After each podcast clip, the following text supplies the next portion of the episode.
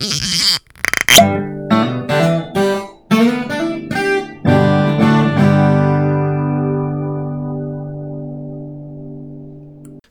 everybody, and welcome to the 320 Club podcast. Why is it called the 320 Club? Well, 420 was already taken, and happy hour is happening somewhere else.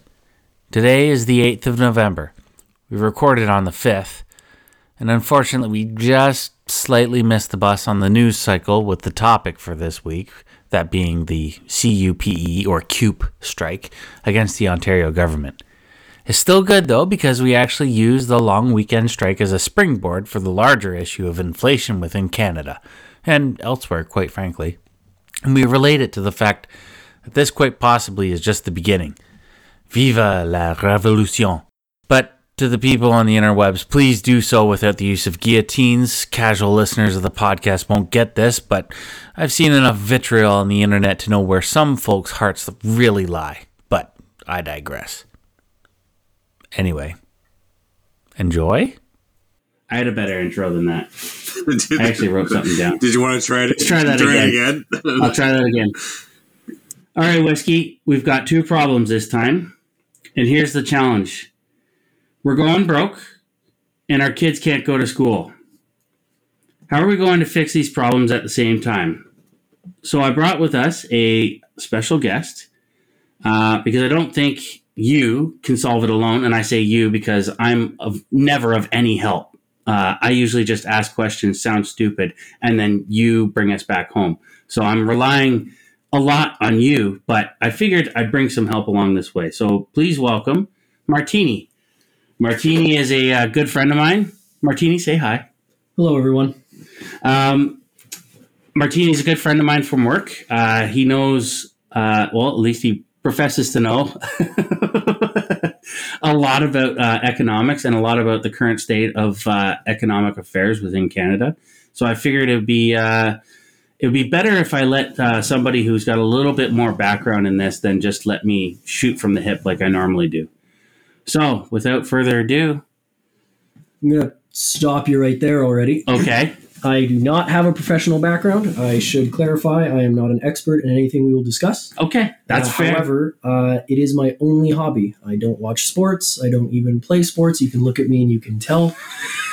Uh, I do not do really anything else. I don't collect anything other than books every once in a while. The only hobby I have, the only interest I usually have, is watching economics, business, and politics. So this is just something you're just keenly interested in. Yes. Very fascinating. Yeah, I, and uh, and like you're you're kind of going in the direction of starting up your own little business, are you not? Yes, we. Uh, I have two business partners. Uh, we are federally incorporated, though the business is not yet active. We've been trying to get the uh, programming done. Uh, we will have a web page called Vanna Flow. Uh, Vanna being a derivative, well, one of the Greeks of uh, option pricing, and it's just simply called that because Vanna is the impact of volatility on derivatives and therefore positioning on the markets. And You're this- already losing. Exactly. So th- this is a hobby. Uh, what the webpage will do is it's going to, it's a shameless plug, guys, for anyone uh, out there. Uh, Vanna Flow will likely go live within the next uh, few months. Uh, and it will be a provider of some market data with proprietary metrics and indicators uh, based on volatility and market maker positioning uh, in order to create uh, strategies uh, that can benefit the retail investor. That's that's our background that's our business. And as you can tell this is something i'm passionate about. So i do watch financial markets business and economics very closely. So you take hard to obtain information that you have to pay a lot of money for, and you basically are injecting yourself as kind of like a middle person that can farm it out to people who want to pay for market data. and so, so market That's that's what you're aiming at. yeah the biggest obstacle in the in the business for anybody is the market data. So you're trading stocks you go through your own brokerage as a, an individual. They'll give you delayed market data. Some stuff you can get from like google and yahoo is actually going to be closer to live. Um, there is somewhat of a delay in any case and you can usually pay your brokerage for a bit better data feed. Okay. uh, that will usually cost you like something 20 to 50 dollars a month. Uh, but what we will do is for that same price you will get the market data that they provide uh, but in addition to that we will have other indicators and metrics that we have devised uh, just to help aid in trading strategies and for individual development. How are you different than 2IQ, Audit Analytics, BoardEx, CalcBench, and so many more? Okay, so I've never heard of uh, really any of those, but I have heard of uh, a few others uh, that are likely more in our competitor space because I haven't. Uh, I've heard of 2IQ, but I haven't actually looked at them. Audit Analytics, never heard of. Uh, so I haven't heard of most of these guys. Uh, and to be honest, there a lot of them are like a lot of these the the companies that provide these, and I say companies very loosely because in some cases it's like one dude. Uh, they all specialize in something different, uh, but we all generally do the same thing. So providing market data of some kind with some sort of second layer analysis that, to be honest, most people could do on their own, uh, but it takes a lot of effort and a lot of work. And let's be honest, a lot of people are lazy. Uh, and also sometimes we can generate real uh, real information that people don't necessarily uh, come to the conclusion on their own. So, for example, what we would use uh, is something that is in the space. It's it's a growing niche market in equities, using volatility as either the what you're trading itself, so you can trade volatility, or you can just use it as an indicator uh, for other market actions, and you can use that to kind of predict market maker positioning. so, what would we do that is different? uh, it's we are solely focused at this moment on those underlying kind of flows uh, and in volatility itself. There's like two other competitors that we've identified that are purely in the vol space. Uh, however, most others usually seem to fall back on unusual option activity uh, and order flow, which is is all good in of itself. They're all just different strategies and different tools to use. We'll simply provide something that is based on volatility and positioning just uh, taking a step back for a second here. Yeah. As a self-proclaimed lazy person, that's a very serious accusation to say that most people are lazy. We're all lazy, right? That's I, uh, perhaps what you're trying to get at is uh, uh, most people just don't have the time for that kind of shit. Well, that's exactly it. It's time and discipline, especially when you're trading on the market, right? Most people have neither. Mm-hmm. Uh, and it's not really an insult. It's actually it's incredibly hard because it's an emotional. It can be an emotional game when you're supposed to remove the emotions from the equation, and that's kind of what we're here to do. Mm. Whiskey, you're sending me a bunch of links, and for some reason, I'm not able to open them up. I don't know what's going on. Um, oh, it's, it's, it's yeah. because my research that I do is tangentially related to yours. So there is uh, hundreds of databases that are out, out there, and some of them do a lot of the calculations for you. So maybe, Yeah, so I'm, maybe, maybe some. I'm looking at it now. So I see two IQ tracks mostly insider trading, correct?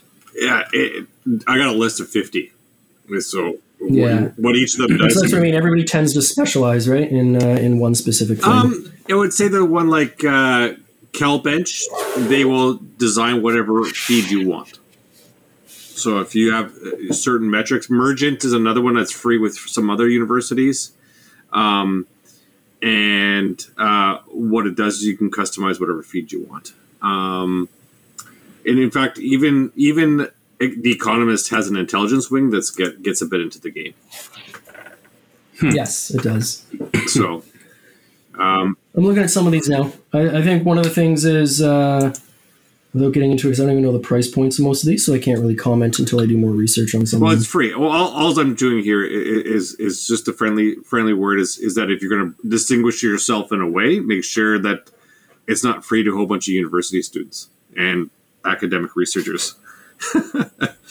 um, so it, it is like some. you gotta you gotta work on that branding, mate. That's what. It, it, it all is. It, it, bar, uh, barrier to entry is probably kind of low. Um, maybe you just you can Yeah. come in without the same kind of baggage they do, and you can find yourself a niche. But you kind of want to make sure that the market survey that you're doing is is, is complete. And you said you only knew, knew about a couple. Well, that's that's just the Wharton uh, list. Uh, there's more. So Let's take a so just because I completely forgot as part of our normal intro, and I usually do this. What are we uh, What are we drinking? Whiskey. What do you got? Um, home, I'm drinking my homemade butter wash rum. Oh no. Usually, whenever you're drinking your homemade brew, your home brew, it uh, it go. It's usually uh, it's either a really great night or it could be a really bad night. Cost effective. yeah, that's well. Okay, can't argue with that. I've got a. Uh, I figured in the in the spirit of um, the Thanksgiving season, given that we're kind of straddling in between Canadian and American Thanksgivings, I figured I'd go with a good bourbon. Uh, so I got myself a uh, Basil Hayden Kentucky Straight Bourbon Whiskey this time, artificially aged. Uh, I don't know, decent. You can get it pretty much just about any uh, any LCBO. Oh, It's not bad. I like well, it. the, the artificial were they they were they aged under high pressure? No idea. I'd have to look into that. What is wrong with you? It is like To know- the coolest thing in the world now. Well, is it? Is this the new thing? Artificially aged, yes. It says it right on the bottle. well, it says it, but I don't know what that means. Artificially aged, like you're still aging it in casks, or are you not anymore? I think it has to do with wood chunks under high pressure. Oh, okay, interesting. In, in, in reality, if you're if like you're aging in small batches, like my mine's like my stuff turns into a color. It sits in there for like twelve hours, and it'll get a Nice. color. Like it, it all has to do with the air ratio and the contact with the outer edges of the vessel. So if you age in small batches, you got you're going to put it in there for a couple of days. If you're going to age it Yeah, in, in a large quantity vessel, like a big barrel, So it is a small batch. yeah, so like small, small batches. We should do an episode where we Yeah. actually make it. That'd be fun. Yeah, we should. We should definitely do an episode just on whiskey because we could go. We could talk talk about that for an hour at least. I'm sure. I actually had one like a, a framework kind of drafted up for how to do it. Um, and given your experience and expertise with like making homebrew, like on this podcast alone, you've drank dandelion wine that you've made. You've drank. You got your own brandy that you've made. Your own wine. You got your own. Well, you got your own. You said, is it a rum that you're drinking? Yeah, it's a butter wash maple vanilla rum. Wow. Oh, wow. That sounds tasty. It is. Pretty good. Right on. I'll have to, uh, next time I'm around in the Kingston area, I'll come by and uh, pick up some from you if you've still got any left. That'd be good. And I, br- I, I, bro- Mr. I Martini, uh, what do we I got broke for Mr. you? Martini. I'm drinking whatever you put in my glass.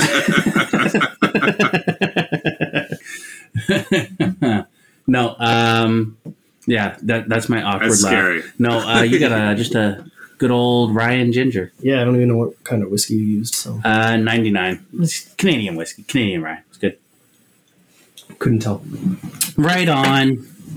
So, gentlemen, our kids can't go to school now. Um, without going down too much of a deep rabbit hole, I think it's like it's pretty clear what the actual problem is.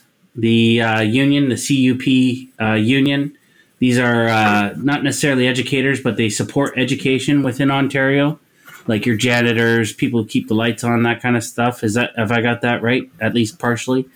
So you've got that, and then uh, they want, and I, if correct me if I'm wrong, an 11% raise They've dropped it. they've dropped it Yeah. through the negotiation uh, process, but um, um, they elected to go on strike, and it was pretty uh, majority uh, in favor of striking uh, as of yesterday. So today is the fifth of November. Uh, happy Guy Fawkes Day, by the way.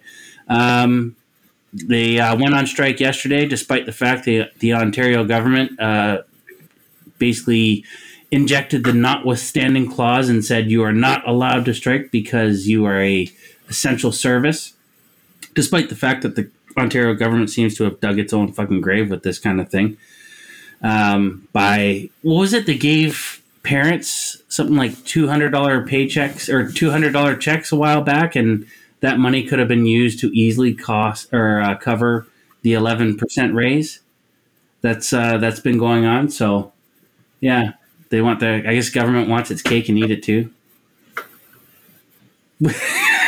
Have I got it all right? Did I solve all the problem? Well, I think I think let's let's uh, I'll I'll start and then uh, Martini, uh, this teeny but uh, mighty, um, can can can jump in. Um, so I would say with let's start with the principle that Adam Smith started with the, the economics theory, where money like the money and how it exchanges hands sort of guides uh, and in, invisibly guides how we, we run.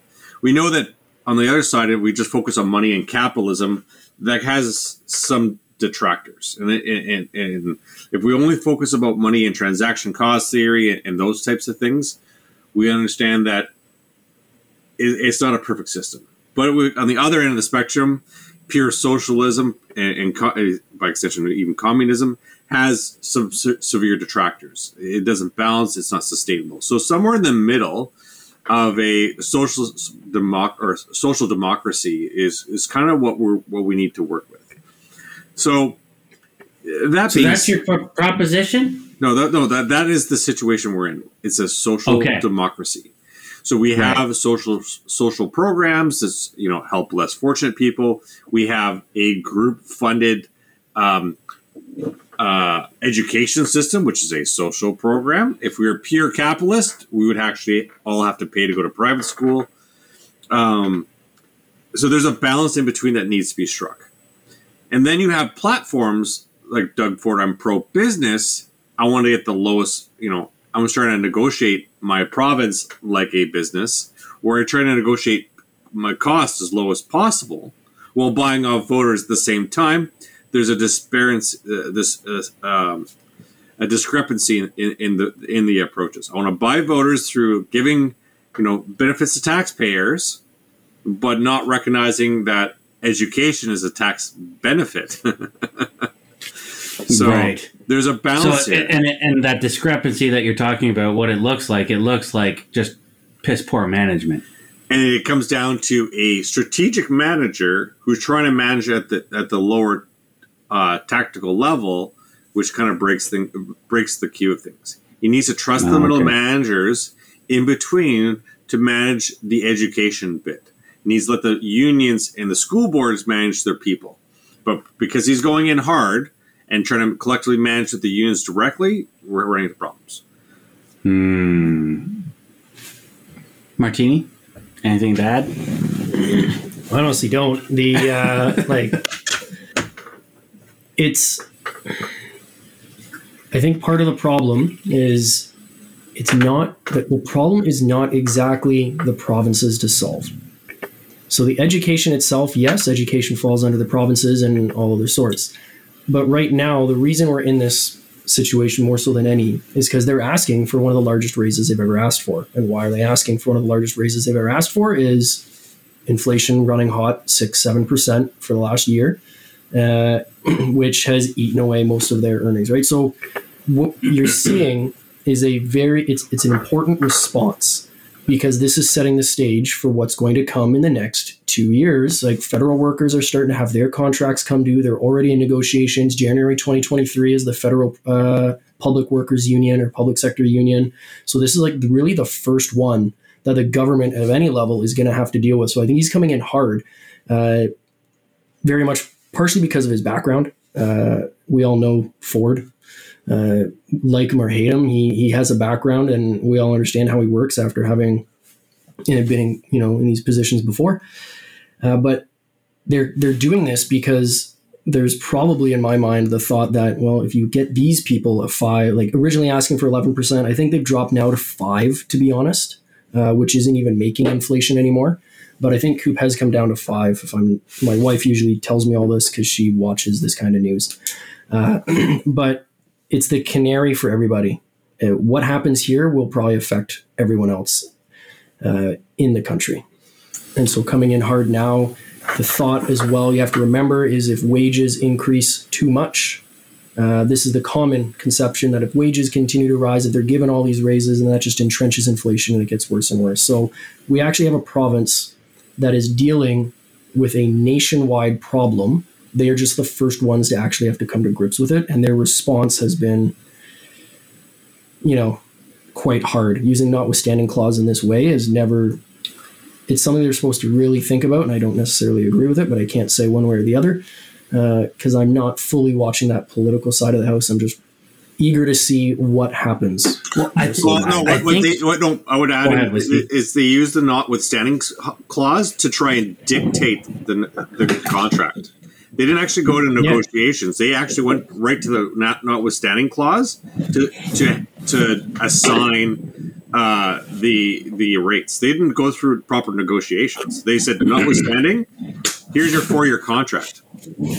Yeah, And it was, pretty wild how quickly that came about. It's already in court, and because that, that's how fast they passed it.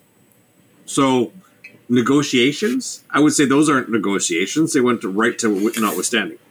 So Yeah, more exactly. Like if there's a wage to stick, this is where you know the invisible guiding hand is like if if we're trying to give people living wages, and and who are we talking about? We're not talking about the top one percent. We're not talking about the top ten percent here.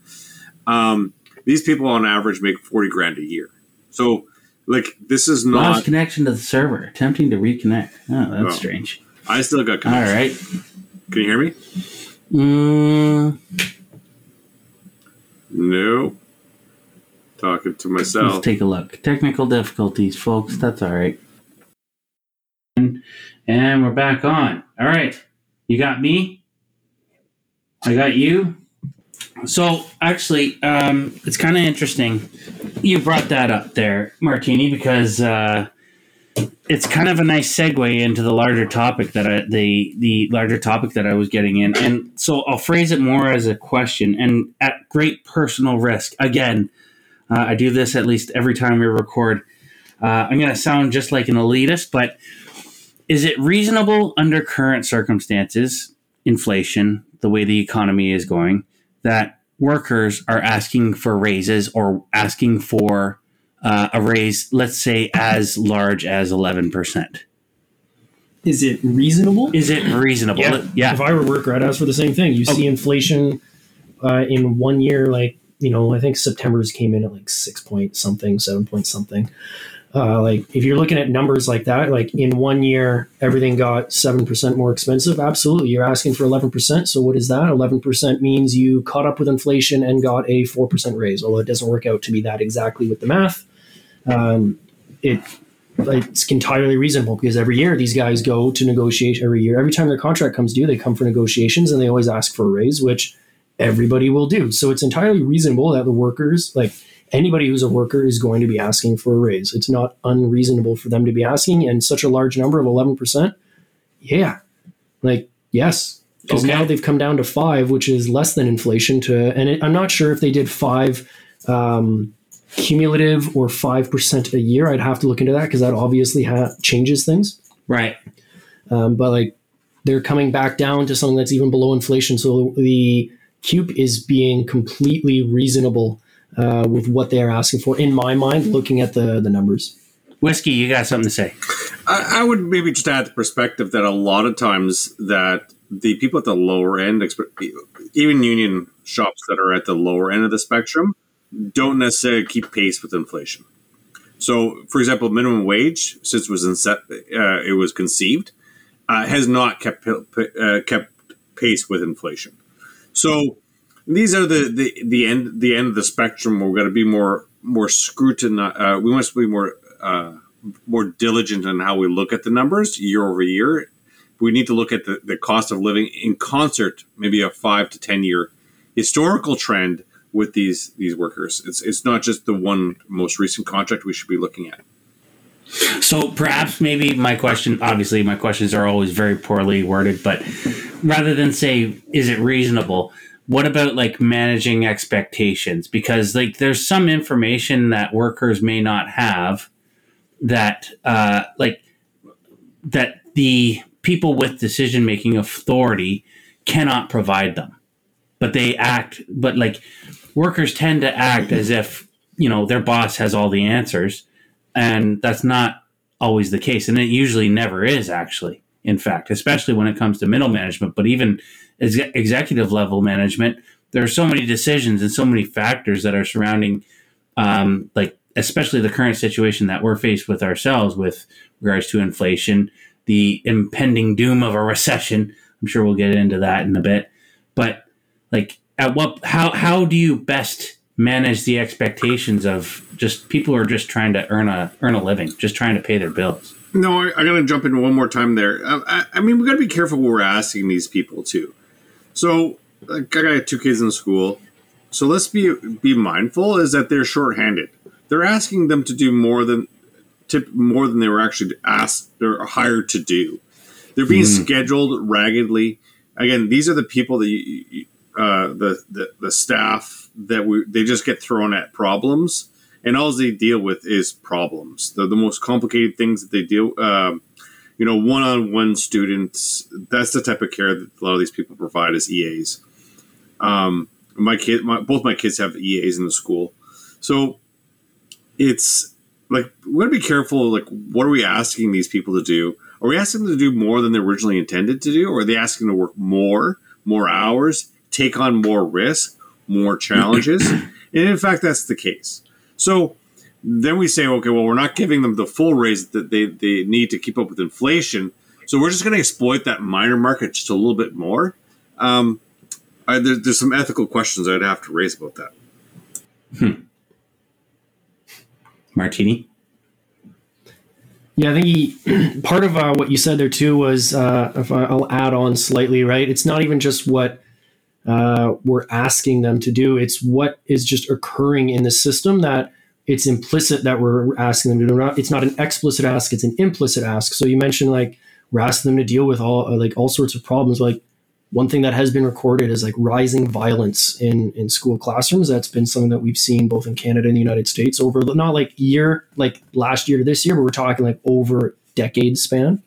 And so I think you- you're correct. Uh, and I would just add that like it's not even that we're overtly asking them to do more. It's just we're expecting them to likely do more than what they originally signed up for as we're dealing with more and more of these issues, likely compounded by, you know, two years or a year of school closures from COVID. Yeah, that's the big one. Um, like, it, I'm noticing more and more, like the the long term impacts and uh, of like just how fucked are we as a result of the last two years with the pandemic, right? Like, there's there's all the little uh, follow on effects that we're starting to that we're starting to take notice of. It's it's it's little things like kids are getting sick more and more more frequently um, like your kids. Uh, we've we've had this discussion many times at work between uh, our kids getting sick all the time and your kids getting sick. It's like they're like after being kind of protected in a little bit of a bubble, now we're throwing them back out into the wild and and and all of a sudden they're coming back with some nasty shit and like I don't I don't see a solution to that other than you just kind of got to get people indoctrinated into it. They got to get acclimatized to the to the way things are. It's, there's really no other way of doing it. Um, that's just one one follow on effect that I've noticed from the pandemic. Uh, it's like the other thing too, like you said, violence in the classroom. But I'm just noticing it in society writ large. There's even within our small community. There's uh, our audio went dead, or yours did.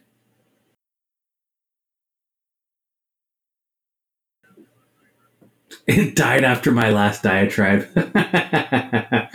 well, it's still recording on our end, but I think what we're going to do is you and I are just going to carry on and he's going to take off because uh, it's not working out so well on his end. Uh, and if we do start up again, we can, uh, like, we could try that, but I think it'll just end up being a conversation between you and I. Sure. Cool. I don't know where we're going to pick up again because this thing has gone so far off the rails. Okay, let me get us back on track. Uh, We're talking CUPE. we're talking about CUPE. And I think the last thing he said was um, wages have never matched inflation. Wages have never matched he- inflation. and he's correct. And he's not. No, he's not wrong at all. Like he But- usually is. Correct. Yeah, but that's actually been like really the complaint since the 50s when you start. There's a great graph. I'd have to find it that shows you like the average wage Yeah. and like corporate profitability. Yeah. And it shows like corporate profits skyrocketing, whereas the average wage kind of just stagnated. And that's, Yeah. that's really been the biggest complaint of why, if you look on like subreddits of like uh, late stage capitalism, etc., they start talking about this is the end result. You have a lot of people now demanding more and more and more because they've looked back over the last 40, 50 years at we got nothing Yeah. right? Like, what's minimum wage gone up in Ontario? I think when I was a kid, it was eleven dollars. That was twenty Yeah. years ago. Now yeah. it's now it's at 15. Congratulations, Woohoo. right? Yay. Uh, and and he wasn't wrong when he says like you have to be careful because like it's it's never been indexed to inflation, but but also inflation's never been the topic of the day since the eighties. Right, because it's never been a problem. It, hasn't always just went up steady, two percent per year. But it wasn't two percent. oh, If you look back, like before COVID, uh, for like the decade prior, everybody was worried that inflation was too low. It was way under two percent. In some cases, fractions of a percent. Is that- others one percent? Like it was is that a contributor to our problems now? So no, I wouldn't say it's contributed to our problems now. And that because there's no inflation, then there's got to be tons now. Those aren't linked. Yeah. Uh, well, I but- mean, it, it's pretty safe to say we know what the cause of our problems are. A lot of it has to do with we used to have greater supply than we did demand. Now they flip flopped. The demand, if if the demand hasn't increased, it stayed the same, but supply has definitely dropped. It's yeah, it's it's gonna. I think it's slightly more than that. And I'm actually a bit of a cynic and I'm a pessimist by nature. Right. because I'll, I'll give you an example. Um, so part of inflation is just about perception, and it's like the traditional thought of inflation is like supply demand. Um, there's more cash chasing fewer goods, right? When there's more cash chasing fewer goods, you have inflation, Okay. right? When you look at it that way, uh, but the way that kind of the implication of that, it's like the consumer's fault, right? The consumers have all this money chasing goods with with all this money, and it Kind of falls flat when you see the government's printing money. Yeah, well, that's that's always been, and we can talk about that though, right? Because if you look back to 2008, oh man, we're going, we're going to go like circle. We're going to have to come full circle here because you say government printing money, right? So the real moment of that was like 2008, Mhm. right? Canada, for the record, never never did the money printing uh, back in 2008. That was the Americans who did quantitative easing, uh, which was just a fancy word for money printing. Uh, without actually printing money, it's just digital ones and zeros, and they created dollars uh, essentially by selling government bonds to the central bank. Central bank bought those bonds, and suddenly the government had cash because somebody bought their bonds, but it was just the central bank. Uh, that's quantitative easing in a nutshell. It's much more complicated, but I'll, I'll leave it at that. Okay. Um, what was funny is, did you see inflation from 2008 to 2019? In Canada? Oh, did I see it? Even in even in the states, because that's where the money was being printed. Uh, was was there inflation? The, the answer is no. No. No. I mean, The cost of TVs didn't go I up. didn't see it. It's Cost not of like food didn't not, go up. It's Cost not like a streaming show that you Nope. can put on Netflix. well, no, like, but, but this was the thing. Nobody was like everybody talked about it likely causing inflation. right. But when you look at like CPI prints, like, it never came in. But what did it cause? So quantitative easing combined with low interest rates caused a specific type of inflation, but it's the type of inflation that doesn't hit the headlines. It caused asset inflation, right? Okay. House prices skyrocketed. Yeah. Equities skyrocketed. You look at any chart from if you take like the S and P and you just take its like all time chart, you'll, You're you're gonna it. have to slow down there. yeah. you you might lose me. So if you take like the American S and P 500, which is like the stock index to follow, right? Okay. Because that is the there's the Dow, the Nasdaq, the S and P. The S and P is the one like watch that. That is the key. That is like 500 largest companies, it's the one ring to rule them all. pretty much. uh, it's it's and you watch that one, and you can see its trends. And if you just look all time, you'll see it has a couple peaks. Uh, but once you see 2008 and you look at what happens after, you can see it the, like the angle of its rise, right, just increases and it starts going up faster and faster uh, compared to before. You have to be careful because like some it's you know gaining the first thousand points is hard, but gaining the next thousand is easier because as a percentage it's less, right? Okay. One thousand to two thousand points you doubled, but two thousand to three thousand you only went up fifty percent. You didn't go up hundred percent, right? Okay. So just watch out when you when you talk about these things. But when you look at it, like it shows you the asset inflation happened. Food didn't get more expensive. Yeah. Consumer goods didn't get more expensive. Houses did, Yes. and equities did. Assets got expensive because interest rates were low, and quantitative easing was printing. Mm-hmm. And when they when they tried to stop the printing, uh, is when they started breaking the financial markets because everybody got all the banks and financial institutions got drunk on that that f- essentially free money, right? Right. So when we talk about like government printing money, that doesn't that that causes inflation, but printing in and of itself in that way It's not the end all doesn't all. doesn't cause necessarily the inflation we're seeing Right. right? And now for the rec, and notably though, we didn't do quantitative easing in 2008. We did do it for COVID. Okay. So it was the first time Canada embarked on quantitative easing. So we did in Ah. fact do the same thing uh, that the Americans did, and the Americans also printed a boatload of money. They did quantitative easing as well. Hmm. Uh, but why are we seeing inflation now in literally everything? right? We're seeing it. In It's got to be multi-factored. So, so that's exactly it. it. It's not as simple as printing more money. yeah, and this is there's, where there's more than one about- contributor to the problem. Right. And there's supply chain disruptions for sure. Right? Yes, And it goes well, down to things just shut down. right. And it goes down to the base like, okay, the price of natural gas went up. Right? Wood, Okay, cool. na- any natural resources. Uh, and what does that cause? Well, fertilizers are more expensive now. So now that fertilizer, because they rely on natural gas for their creation. And so when you go through that, okay, fertilizers are more expensive. What does that mean? Well, it means farmers have to pay more to grow the same crops. yeah, Okay, that means your food's getting more expensive, right? Like when this you, is yeah when you when you when you have uh, government policies that are uh, in favor of you know not burning fossil fuels and stuff it has there's secondary and tertiary impacts and I and I think with that kind of decision making yeah, and it's just an example I Yes. give, right? Just a s- oversimplification. so what things. here's what i do is i take what you say and i try and make it make sense for me Yeah. uh, so i'm not saying it's the end all be all i'm just i'm agreeing with you i'm just trying to frame it the best Yeah. way i can understand it And so I'd say like it- it's there's a lot of different things. Like we have hit the perfect storm in my mind of economic, political, and social crises, all at the same time. Uh, tell me how you really feel there martini yeah, right. Uh, but I think what we've got to do is the, what was the original question that sent us down this uh, this tangent well i mean about all right inflation not being top of mind. Yeah. Right.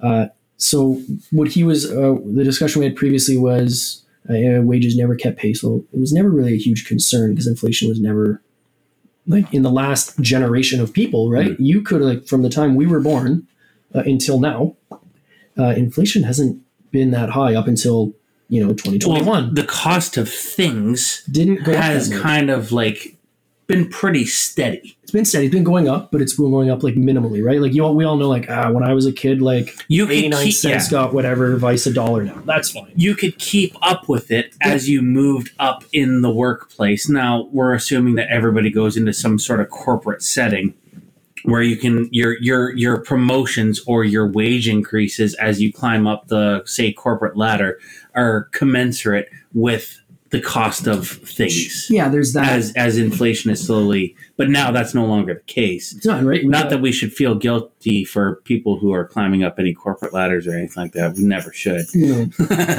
And so the reason now it's top of mind and everybody's asking is, well, yeah, everything is seven percent more expensive than it was last year, and that's just in general. right? Yeah. Like, food definitely has gone up more depending on what category of food, right? Like beef got really expensive, for example. yeah.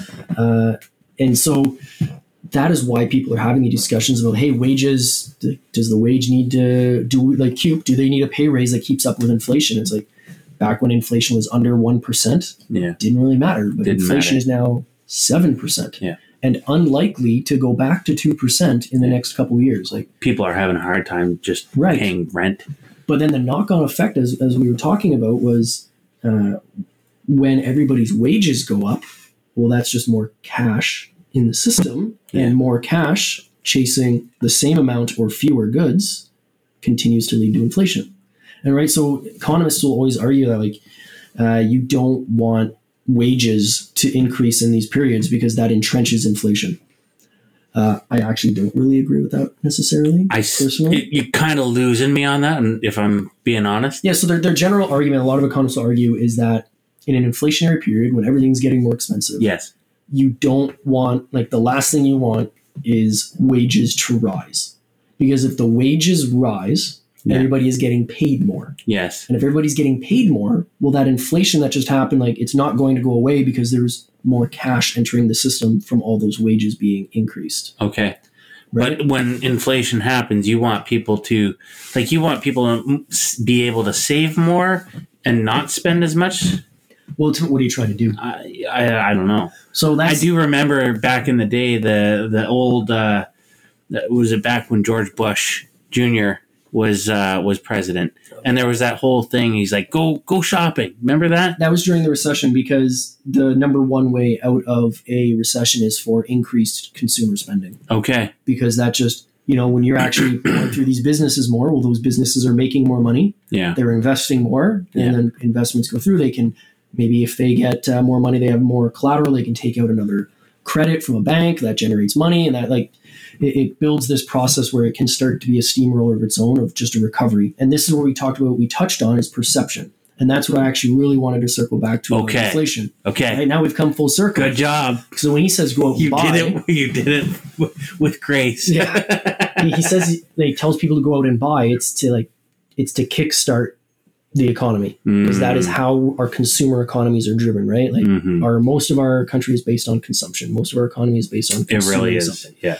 Uh, and so, but when you talk about perception, this is where I actually the pessimist in me comes out. So we talk about the current argument that we just talked about this whole time was cash, more cash chasing fewer goods Yeah. leads to inflation. Yeah. Or the same, or more cash with the same amount of goods or fewer leads to inflation, Okay. Right? Because now there's more money to chase, to go after those goods. Therefore, people will raise prices, uh, supply demand balance. hmm I'm a bit of a cynic because when I watch this, uh, the implication is that the consumer, not as an individual, but as like co- a group, consumers are the ones in control of that. Like it or not, like when consumers are spending more, they are indirectly or directly causing prices to go up because the more consumers spend, the more suppliers will raise prices to match supply and demand. And Right. but what I look at it as when you start seeing companies, and I think this is the this is where we get it, and this is where I wanted to circle to my example. Some of inflation is perception. Companies, we know this and it's hitting the news, but we have to be cautious of how we look at it. Companies are raising prices more than they need to That's combat that is true. Yeah, like, That is there is thing. It is. It's something that I've seen. I've seen in um, the news that I'm that I've been subscribing to for like the last year. Right. It sounds conspiratorial when I say it like that. It's not. Um, it's no secret. I listen to like a an independent news media company uh, called Breaking Points, and uh, it's basically people who were uh, part of. I don't know if it's Washington Post, but it was like a subsidiary called Rising or The Hill. You've heard of The Hill. Yeah, I know. Yeah. So they used to work for The Hill.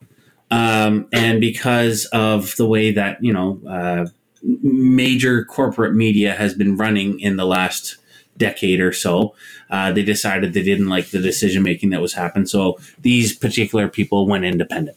And they've seen a lot of success. Uh, I'll show it to you afterwards, and I'll send. I'll provide links in uh, for anybody listening who's interested. It's really good stuff. Like I wasn't aware of the whole um, semiconductor issue with regards to China until I heard it from them, because nobody is talking about this stuff. Uh, like in terms of an actual, you know, a smart person talking about economics.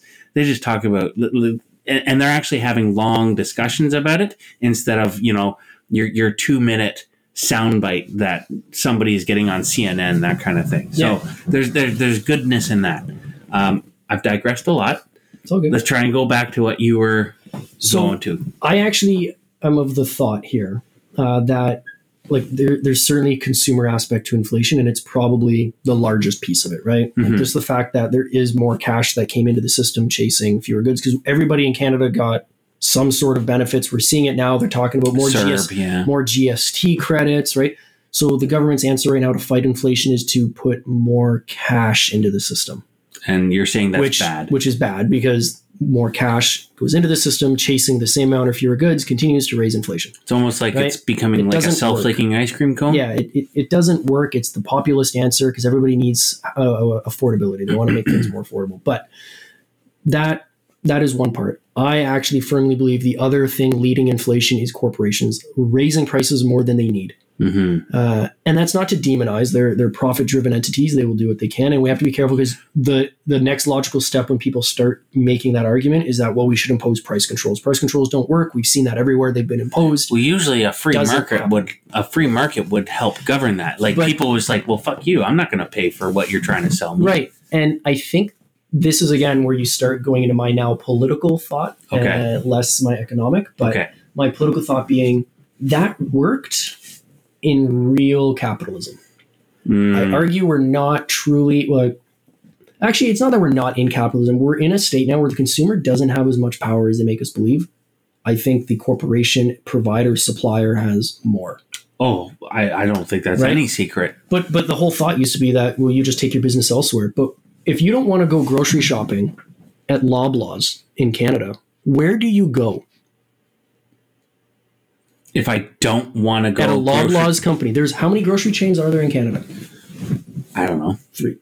It's Loblaws is one of them. Loblaws. Because they own like shoppers, they, They own do. all that. So if you think independent, Zehrs, No Frills, yeah. Great Canadian Superstore, Food those are all- Basics. Food Basics is its own. Is This is what I'm getting at. So I think they're owned by, uh, is it Imperial? Somebody. So you've got uh, Sobeys, Yes. which is, is one. You've got Loblaws. Yeah. Uh, you've got Metro. Shit. That's wild. Yeah. Most of our company, like, so where are you going to go? Especially in this region, like, not to say where we are located. Right Well, now. we're in the. Pembroke wider Sure. region. How many grocery chains are there? There's probably, I would say, of the three selections you gave me, two. There's Yeah. two. There are There's Metro in Pembroke. two Loblaws stores. There's an independent in Petawawa. There's a no frills in Pembroke. Both of those are Loblaws. There's a food basics in yes, right next to the no. There's a food basics in Pembroke as well. And They're now- talking about bringing a food basics into the Right. Petawawa area Uh, but when you look at it and then you start realizing, didn't they all get caught price fixing?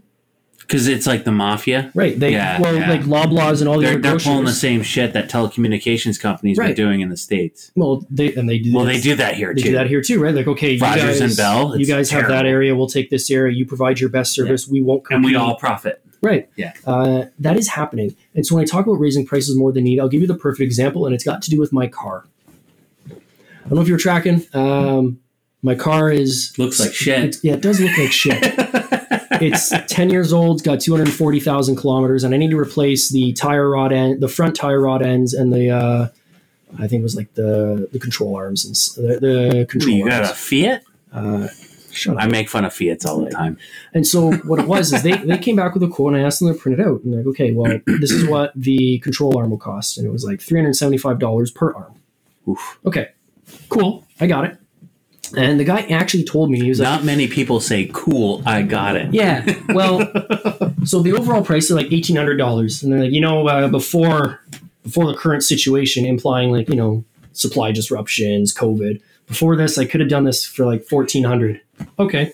All right. What So- an excuse! They finally got rid of. We found a unicorn in your exhaust pipe. Now they got a legitimate, uh, uh, and I'm using air quotes, a legitimate excuse. Right. And so, well, here's the thing. So they quoted me like the price of the part was three hundred seventy-five dollars. Like, okay. Well, my dad works for PartSource, and he's going to tell me how much this part actually costs. Hmm. So they had the part for two hundred dollars. Hmm He checked using their system. They they checked what uh, is local in Petawawa because it's not PartSource. It's Napa here, uh, and they the Napa had the same part. It was more expensive, and it, they had it for something like three hundred and forty dollars, three hundred fifty dollars. So that's market to a consumer, me and you. But when they sell to a garage, it goes at a discount to the garage. Yeah, it's like Right. wholesale. Yeah, like you think of it that way, like they get a steep discount to a garage Yeah, because the garage will then turn around, up the price a little bit, and give you a profit. Yeah, because they Uh, got to factor in labor and No that. laborers, they price labor separately already. Labor here is Ah. 105 an hour, which is at the top end of labor uh, for mechanic right now, but sure. 105 an hour. Right. You building a goddamn rocket ship? That's how they charge. So the part I know that sounds elitist. We'll so they charge. here's the thing, though. Napa. If you went there, if I bought the part myself, they would only have charged me like 340 350 dollars. Mm. The garage is charging me 375 but I know for a fact they got the part for cheaper than 340 because that's how it works. They get the parts cheaper. Right. So he uses an excuse to me, like, ah, current like with inflation, I, we got to charge more. and it normally Like, works on but- most people. but but you don't you're actually not just are you like you're taking your profit which i accept right when they buy it from the part store Mm. they buy it at the discount then they mark the price up to make a profit sure but you're actually charging me a markup on the market price that i would have paid which is nuts. They're making me pay more than if i had just gone to napa to get the part myself. And so what I'm using this here is that like they are easily able to use the excuse that you know supply chains and parts uh, inflation when in fact they just needed an excuse to jack up the price to an unreasonable level. So that's what you're saying. This is just a small It's a micro local example If you want of something- what corporations are doing yeah. just like flat out. So if you want something bigger, Tyson Foods in the states, it was like forget I don't remember all the numbers because this was like two or three quarters ago. Okay. Uh, one of their earnings reports talked about, yeah, we had to uh, raise prices to to combat inflation. Uh, and then, but somebody went through and like all their box, they're they're a big food provider, like frozen boxed foods uh, in their local freezer section. And it was like, yeah, we had to raise prices. Uh, we had to raise them like whatever number they used. But when you go back and do the math, like, but in your own earnings report, you you actually indicated that like the cost of those only went up five percent, but you raised the price by ten percent. And their argument is, well, we're keeping up with it. We're, we're trying to go up with inflation. Like, yeah, but it doesn't track your, Mhm. your margin. And they, they go through their profit margins. Like your margins are bigger than they've ever been. So I understand in pure dollar value, Mm-hmm. you'll make more because inflation right, reduces the value of the dollar, so more dollars are required. So we can understand that you you made more money because that's the nature of inflation, right? Instead of $100, you made 110 because yay, everything got 10% more expensive because inflation. Uh, Isn't But- that funny though? but Like their it's, margin- it's, it goes along with that whole thing. Never waste a good crisis. right. But their margins expanded, which means they were making more like per unit in like relative term, not even Shit. absolute dollar value, but in percentage. You know, like so that's what I think part of it is, and that's where I'm really thinking that you're right. They're not wasting this crisis, and I can't fault them. They're they're I mean, if you if you could, if you could, uh, you would like. Would you not? so I think some of the inflation is actually really being caused by. I hate saying corporate greed, but But it's really like you it said, is. it's perception, and, and or or it's it's opportunizing yes, perception yeah, And- against perception, or I don't know how to best. I think I got it. I think I I'm like ten cents off the market. you know? And I think the anecdote as well in this region was like, well, lumber prices back in the pandemic, right? Yeah. But if you went to the sawmill in town, right, the one that we just got down the road there, the Yeah, lumber yard, yeah. like, no, they'll say like our prices didn't go up. They weren't paying more for for the raw uh, material, and they're not selling like we're not selling for more. What it turned out was a certain large company in the region bought all the wood Mm. and then jacked the price up saying that ah, it's inflation. We got like lumber is really expensive. It, it's got to go up. And like, well, the lumber yard has actually told us they didn't raise their prices at all. How aware of these problems, like of this thing, this perception, do you think people are? I think people are coming, starting to see it, especially if you watch American media more than Canadian. Yeah. Certainly, the Democrats in the states are really latching on to like this corporate greed mentality that companies are raising money more, like they're raising co- uh, prices more than they need. Yeah. Uh, and so you'll see it there. My problem with that is they're kind of directing it I mean, it's, it's it's pretty transparent with regards to like American greed has always been transparent. Yeah, fact. What Canadians, what Canadians, especially Canadian businesses, tend to do is like, well, we're can we're Canadian. We don't we don't do things the way the Americans. It's like bullshit. You just hide behind the fact that you you like this this Canadian identity of like we're all nice people. We treat each other well. It's like no, you're you're, you're trying to make a buck. Oh, You're trying to fuck over somebody else. Uh, Like you have no, there's no difference. You're a human being, just like an American. You're doing the same shit. There's the the. I would suggest that there is a significant lack of awareness amongst the Canadian public, and if we have, uh, I would say, and not to inflate your ego any more than it already is. I know how you operate. Um, but if we had more understanding just on just common sense like a, a an ability to, to develop a common sense understanding of what is actually going on like i think there would be people out in droves in front of these corporations like no fuck you like there would be like national level vote with your wallet boycotts But this is my question: vote with your wallet. Sure. Where do you go? oh god Where, I- how are you going to vote with your wallet? Right, and this is where Well- I think consumers have lost power because we can't vote with our wallets anymore. Because how many Oh, options? How many? you're wrong you're not right you're So- sorry you are right While you do have like multiple options for a smartphone, right? There's tons of companies out there. Yeah. You really only have two, yeah right? It's either a Chinese market or it's Well, no, like you really only have like two real. Like, there's only how many for like I guess I said you've got Apple, you got Apple. you've got Samsung, Yeah. and everyone else is just kind of tacking on to either of those two, right? Yeah. Uh, in general, like there, there's some other smaller ones that don't have the same market share, but we actually don't have as much capability to vote with our wallet because who do we go to? And and as I kind of alluded to earlier, okay, you don't want to shop at Loblaws, you're going to go to Metro, okay? But Can can they've the already been caught price fixing between the two. So what are you going to do? can the perception be flipped against? Like, say, like, isn't this where something like, uh, is it is it the Fifth Estate journalism? CBC, yeah.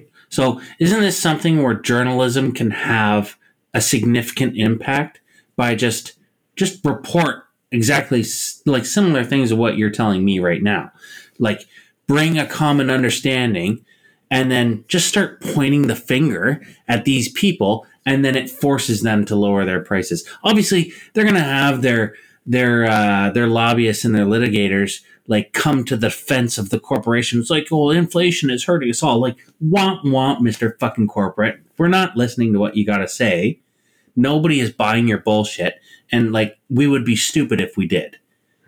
But I'm not saying that we we that's how we vote with our wallet. What I'm saying is, exposure is always a like sunlight is the greatest cure. Yeah, and I think that's that Right. is where journalists like that's where the responsibility actually is. Uh, we don't see it too often, Yeah, uh, simply because it's too There's- complicated. yeah, What sells nowadays is not complicated things you have to explain to a reader. It's got to be something that you can very simply put on a front page yeah. that someone can read and get a reaction out of. Because if you can get a reaction, you get more clicks, you get more views, you get more ad revenue. That's a big Um, problem. But again, I want to be careful too, though, because while I'm pointing out like there is certainly an element of corporate greed, like we can't demonize the companies too much. And I say that I'll use oil as an example. The Americans are really going after their oil companies, saying you're recording record profits, record profits. You should be bringing down gas prices. I'm like, yeah, they're recording record profits. Uh, they absolutely are, and their margins are actually higher than ever. So they're relatively making more than ever before, right? right. But be careful when you start really demonizing because guess what these oil companies are doing now? They are not investing in more oil production.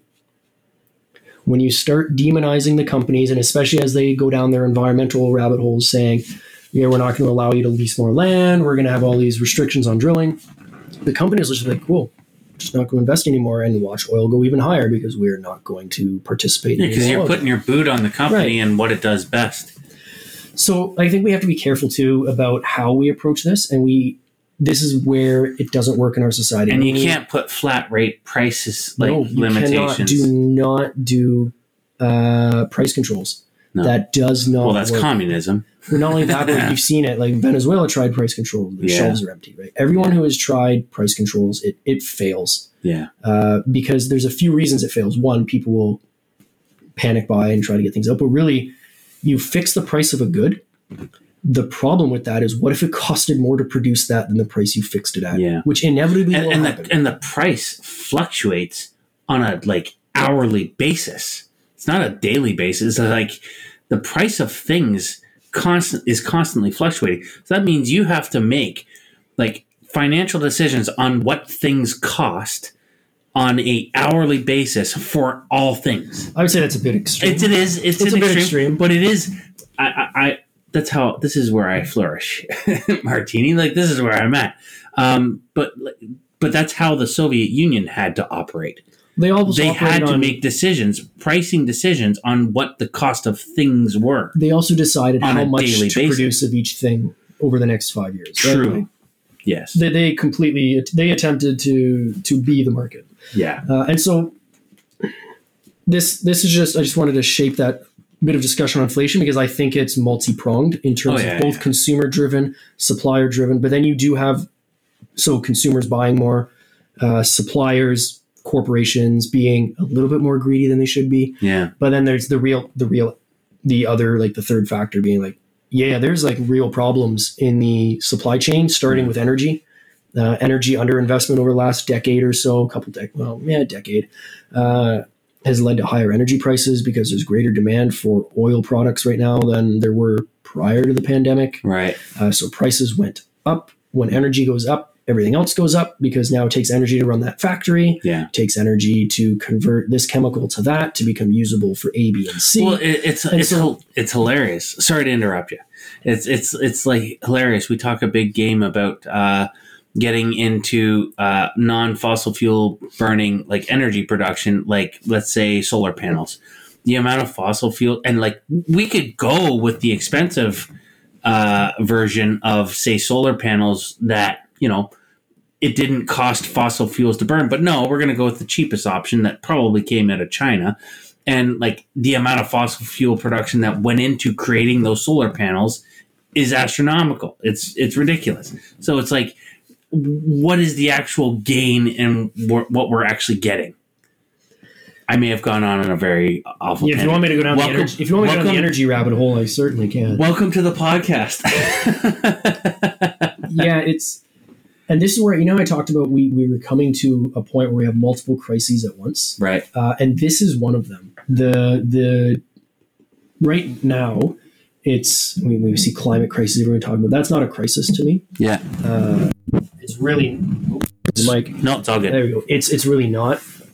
And so you're right when you, s- uh, and it's sort of the double standard. You saw that really in the states, Canada in general just sucks at energy policy, Hmm. uh, mostly because of our environmental side of the house saying no, but also our oil is very expensive to extract, right? So for anybody who's like, yeah, Canadian oil patches, we're gonna get drilling again, it's like, well, you can say that, but unless the corporation can make money, they won't. Uh, like I think it was years ago. I don't know what the value is now. But like years ago, oil had to be at like eighty dollars a barrel or something to actually make the Canadian oil sands really worth it Shit. uh, in terms of making real money. Oil's certainly there now, right? It's ninety something, eighty something, and it fluctuates up to hundred. So it's Yeah. certainly there now. Uh, but in the states, it's this is where I think it's really disingenuous when Americans are in the name of climate. We're not allowing any more oil drilling. We're not allowing or any more leases on federal land for oil exploration projects, and we're going to make it harder for oil companies to get money from banks. I'm like, okay. Then they turn around and ask Saudi Arabia to drill more oil. Right. So it's it's frustrating to see that uh, because that is why oil is so expensive. Because guess what Saudi Arabia just did last like two weeks ago at OPEC? They all agreed to a production cut, and so the Americans are saying no, we won't allow anyone in America to drill oil. We want everyone else to drill oil so that we meet our carbon emissions objectives, and they, I guess, don't. And then we can criticize them for not meeting their objectives. And this is coming home to roost. This behavior is really coming home because recently, Saudi Arabia, for example, just announced that they are talking about joining BRICS, which is the China led organization, uh, economic organization Brazil, Russia, India, China, South Africa. Uh, Venezuela is looking to join. Iran is looking to join BRICS. It is China's response to like the G8, for example, or the G7 now.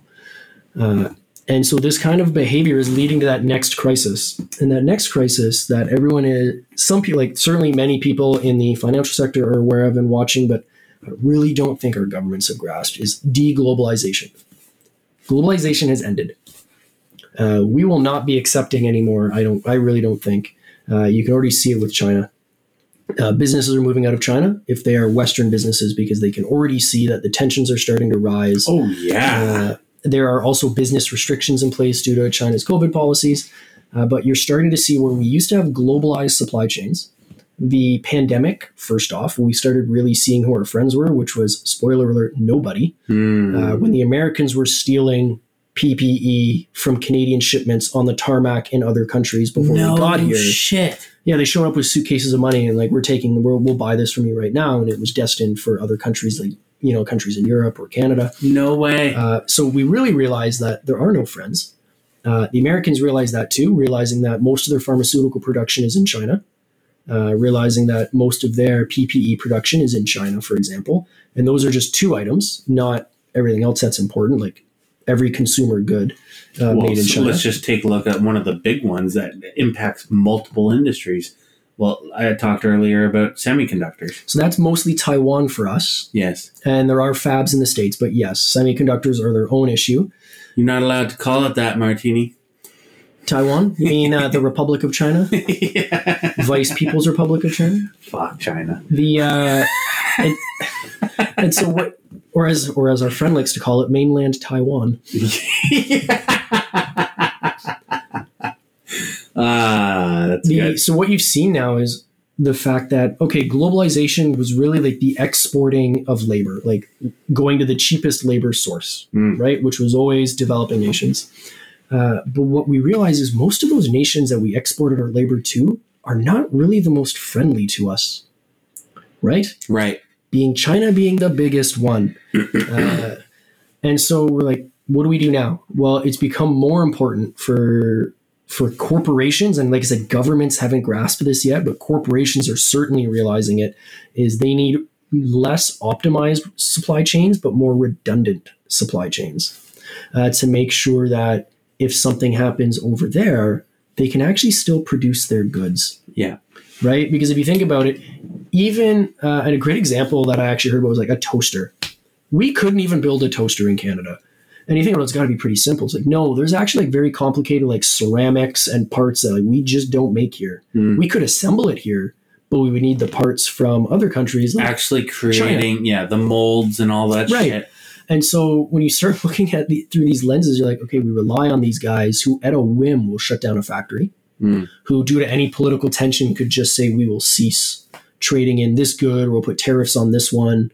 That corporations will realize they need to start moving. So you see, Apple actually moved into India recently to start building iPhones there as well, seeing that India is uh, less of an issue when it comes to COVID policy because China keeps shutting everything down whenever there's a COVID outbreak Yeah. but also politically because you know India versus like China very antagonistic with the Americans, right? It's Yeah. no mystery to say they are not friends. Uh, India less of a problem, right? Although there's still, to be honest, like this isn't like a super friendly relationship. If everybody's watching the political stage, like India also doesn't necessarily like most of us in the West.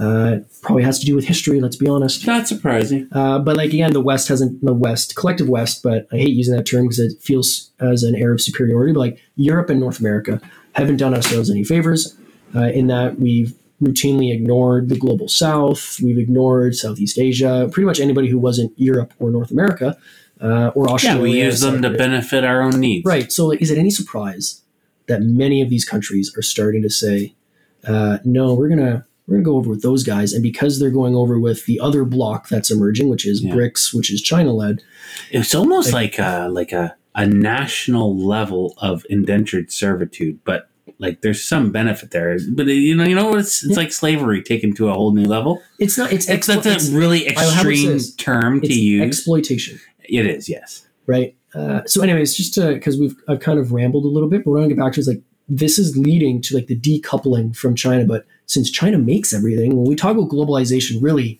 we sent most of our most shit went to China. Uh, Yeah. went around the world, this whole concept of globalization, but a lot of it's China. So we start to decouple. What that means is stuff's going to get more expensive Yeah. because building stuff in India is more expensive than building it in China, right? Building stuff. If you want to really, so they're starting to talk about there's onshoring and friend shoring, is because we used to talk about offshoring, right? You're moving stuff offshore where it's cheaper, which was to some of the developing nations, or developed nations that we still treat as developing nations hmm right? Uh, but now we're starting to talk about two things: friend shoring, which is moving these, you know, production facilities and and assets to countries that are friendly or at least not overtly hostile to us, right? Or they're not adverse to treating their workers like shit. yeah, It's really what they're it still comes doing down that. to. But it's really just about where can we get the most political stability, and then there's fully onshoring, which the Americans are talking a lot about doing, which is onshoring uh, supply chains back into the United States. Oh. That's actually what, to be honest, and we all may not like saying it, that's what Donald Trump was trying to do. Uh, I don't think he realized what benefit that could have. I think it was just Donald Trump being Donald Trump. Yes. But like bringing things back to the United States. But what happens when you bring them back? When you bring things back to the United States, uh, you have a much more secure supply chain. You Fact. do.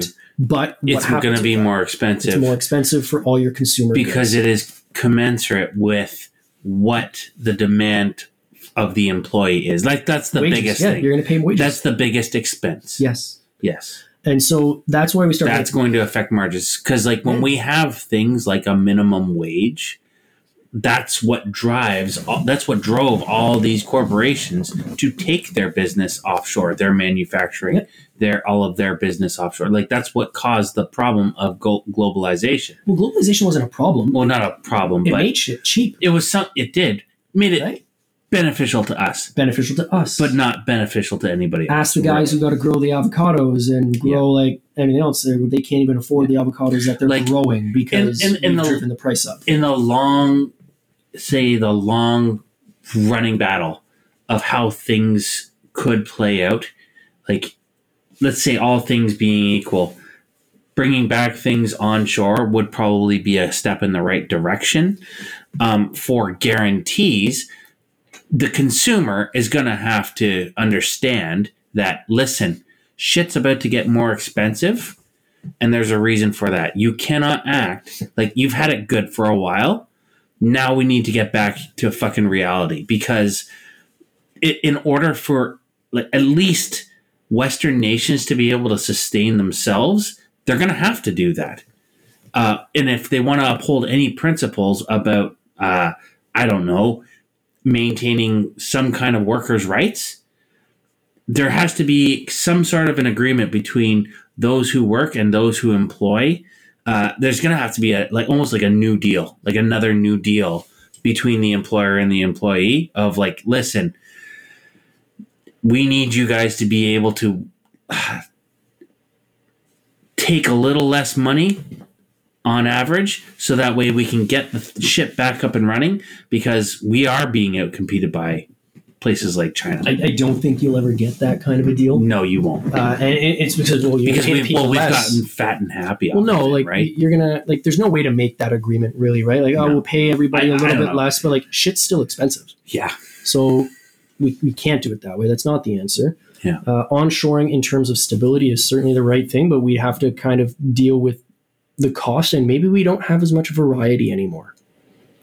Do I really need 20 different brands of toaster? Probably not. Mhm. Uh, do we have to like start like start understanding like the impact of this really? Do we have to start messaging that? Uh, questions will be do we really need to do this? Or uh, and my personal favorite is yeah we can onshore but it doesn't mean we'll employ as many people. Uh, there's robots.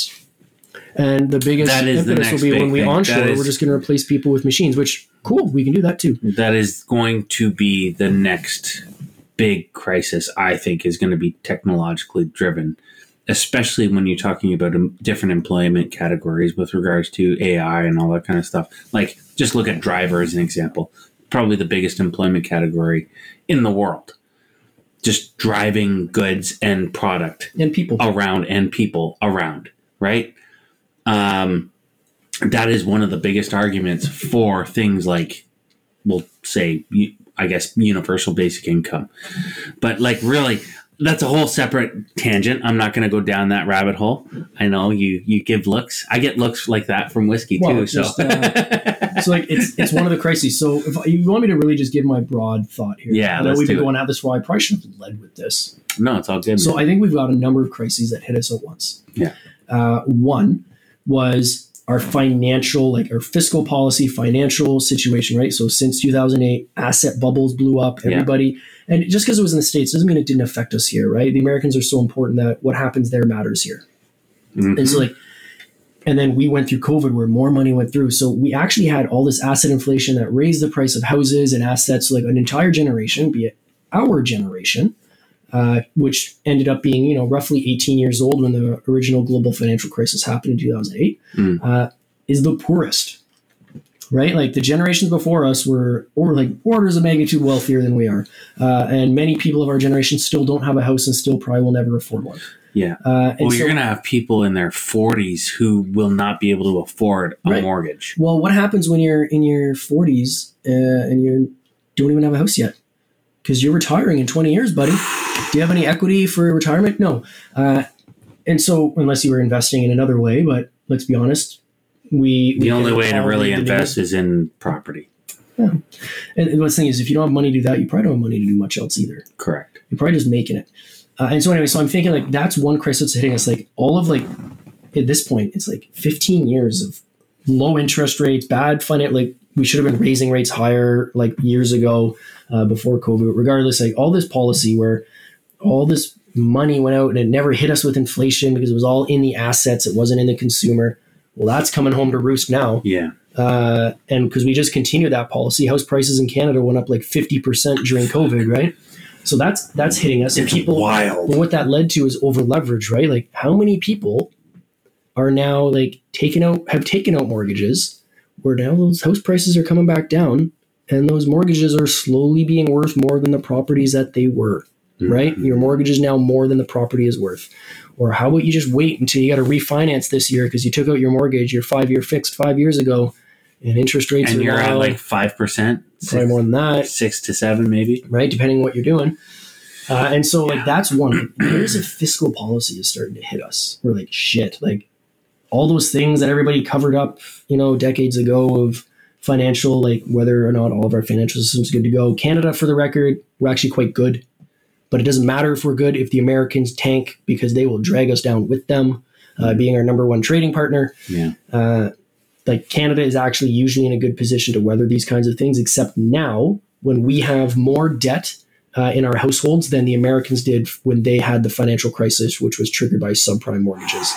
There is actually far more now in terms of like household debt to income than there was in the States. So we are at a huge risk uh, in Canada of a property bubble completely bursting Mhm. and leading a financial crisis for us. So Now, thankfully, our banks are much better capitalized than the Americans. yes. So the banks may not be at risk of collapse, depending on how bad it is. Like the American banks all had to get bailed out uh, and assisted. So I think that's one. Like this financial policy that led to runaway asset inflation, Hmm. which is like slowly coming home, and it has led to an entire generation not actually having any money because they've been forced to rent at like three times what the price of a mortgage would be. Yeah. So I think that's one issue that's hitting us. The next one is we are we are starting to realize like the supply chains uh, relying on potentially hostile partners uh, like China. Yeah, That's that's probably uh, not smart. Uh, and that was like that was capitalism. That was unrestrained capitalism uh, when it probably should have been controlled a little bit better over the Mhm. last you know 20, 30 years. Also, finally coming back to hit us and finally bite us, being like, ah, yeah, that that country that keeps talking about wanting to be the power in the area and wanting to counter our influence and ours being just Western influence. We probably shouldn't have been putting all our eggs in that basket. How arrogant were we That's what it to is. assume that, well, all we had to do is just shut off the demand uh, with China because their entire economy relied on exports uh, to basically feed the addictive personality that is an Amer- that is American consumerism, right? And by and by extension, How arrogant were we to to to say that? Well, we control that relationship, Right. But we don't. No, and so you have that. You then have a decade of bad energy policy. Uh, so, which is also leading to inflation, as I've kind of led to, right? Like Canada hasn't built an export terminal for oil and gas in any real way. Like all the ones that are out there keep getting turned down. Uh, Chancellor Scholz came over asking Trudeau to like build one because it was in the books and all they had to do was approve it, and the government said no. That was to supply Europe with natural gas to help them through uh, the current crisis that they're experiencing. that, that However, little thing that's happening in However- Eastern Europe. the terminal was never going to be complete on time for that anyways Mm. but like we have in canada haven't really used our energy reserves right? We haven't gone after our oil and natural gas the same way. The americans have been doing the same thing in the name of environmental policy right? They're not investing in oil and gas. Yeah, uh, and so like that lack yeah, of we're making investment a lot of ideological arguments. right. So that lack of investment in energy over the last decade is coming home right now Yeah. where now we are forced where america used to be uh, an oil exporter. They are not now and they are reliant on like saudi arabia who is already starting to signal that they do not want to be a part of this sphere anymore. But Martini, you know, they've got a great diversity and inclusion program going on in Saudi they Arabia. do yeah. Yeah, the and and so like bad energy policy is hitting us which is causing inflation but it also means like if there is a crisis uh, we need to be the one thing you really should be self-reliant for is energy. Because if you can't do that you can't run your systems right? Your whole economy fails. Yeah. So we have that Who turns on the lights? right uh, and it even included like why for the love of god we weren't investing in nuclear over the last decade because that would have been That is such a And I- big topic right now. uh, it, but it's too late it is too late. it's, it's not that it's too late like but it takes like five to ten years to build a reactor so like what are we talking about Because people watched Chernobyl on that HBO documentary and they all got scared, even Yeah. though, like, you realize that was uh, like the product of a failed and corrupt system. Oh, much like what we're seeing now. Was, was that that was Russian, right? Yeah. Oh, yeah, maybe. maybe I don't know. I don't know. and like I think one of the, the other crises that uh, people aren't paying attention to is our demographic crisis. we're losing a uh, dying Well, population, and Canada we're also has- not getting enough people coming yeah, into like the Canada country. and the West have an inverted demographic pyramid, right? And so it takes more than one person to support another who's out on pension, right? When you leave the workforce and you retire, Yeah. it takes like two workers at least to provide all the benefits for you because you are not now contributing through taxes to the system. But you're getting you're pension benefits. You're getting from the system. you're getting your medical coverage because in Canada, Yeah. welcome to free healthcare. You're getting all these other things, right? In addition to just your pension, you're getting all these benefits that someone else is paying for. Mm. But right now, when you, if it takes, let's say, two people to provide for one person on pension, but we actually have half as many people below those people retiring, you know what I mean? Like Mm, we're going to have a real issue with like, how are we going to afford the government spending? Which in and of itself is another crisis coming home to roost because Yeah. our government is now more in debt than ever before. We're Yeah. more in debt in terms of percentage of GDP than we were in the 90s. And in the 90s, we had a crisis of people not wanting to buy Canadian bonds to help fund our government because they thought we were going to default because we had so much debt. Yeah, like it's just this perfect storm and then when you add in that now and it's probably the reason why now you're seeing russia and china getting aggressive because they've realized the west is on a precipice of an economic recession potentially depression if it goes far enough. Hmm. because literally most of the system it's possible that the whole like your real estate goes down because we're starting to see over leverage in that especially in canada real estate goes down hyperinflation which is not happening but people keep saying i don't think hyperinflation for the record uh, but they're seeing this as a moment of weakness where we are reliant on China for trade Hmm. of most like produced goods, other than you know cars, which we make in North America of all things. Uh, but Well, we're we're reliant do on we? them. We don't make the parts. True. Well, there is a rule between after that like between us parts have to be made here, but components that make those parts maybe not. But I mean, it's It's- yeah. And so like they've chosen now, and like, could you imagine if China invades Taiwan in the next, let's say, three years?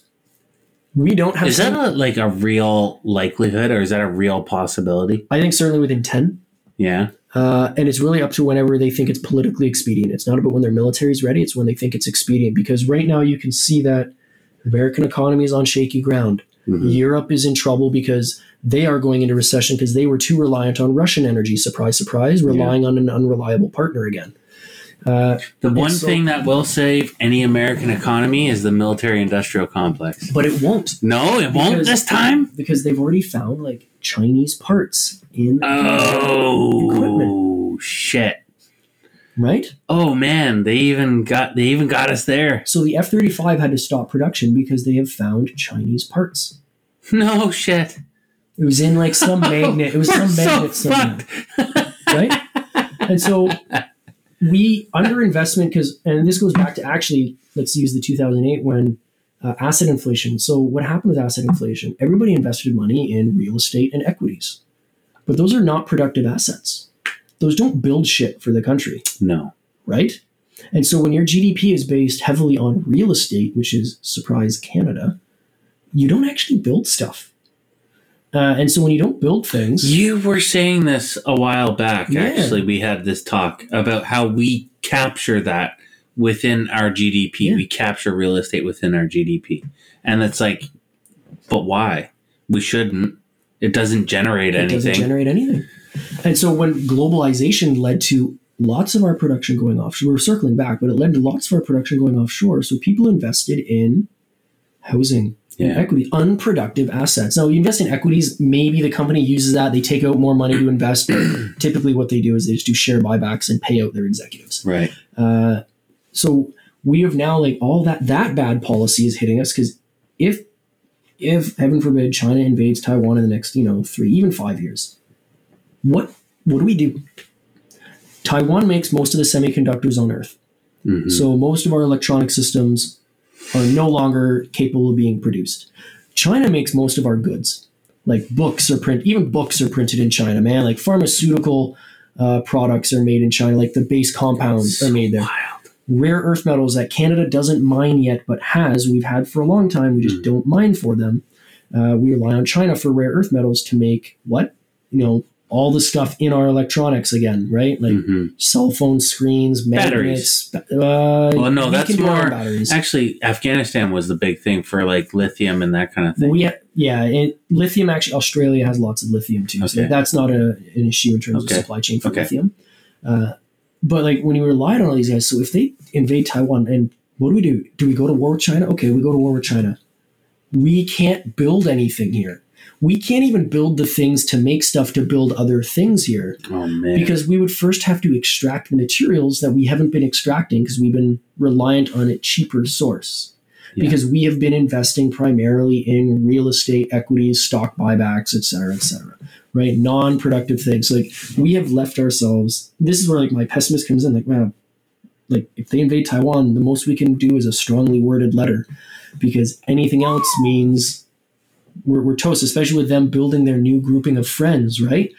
Saudi Arabia is already, uh, like I said, asking to join. Well, can you imagine if we piss off the Saudis too much and they don't want to export oil to well they they probably see where the wind is a blowing now. Like the next superpower is probably not going to be allocated in the west It will not be a European or North American, although I argue it's probably not China. It's probably India. You think so, eh? Yes. I don't think China. Hmm. Now, it's possible. Like, don't get me wrong, there's a few things like that are in the way of China right now.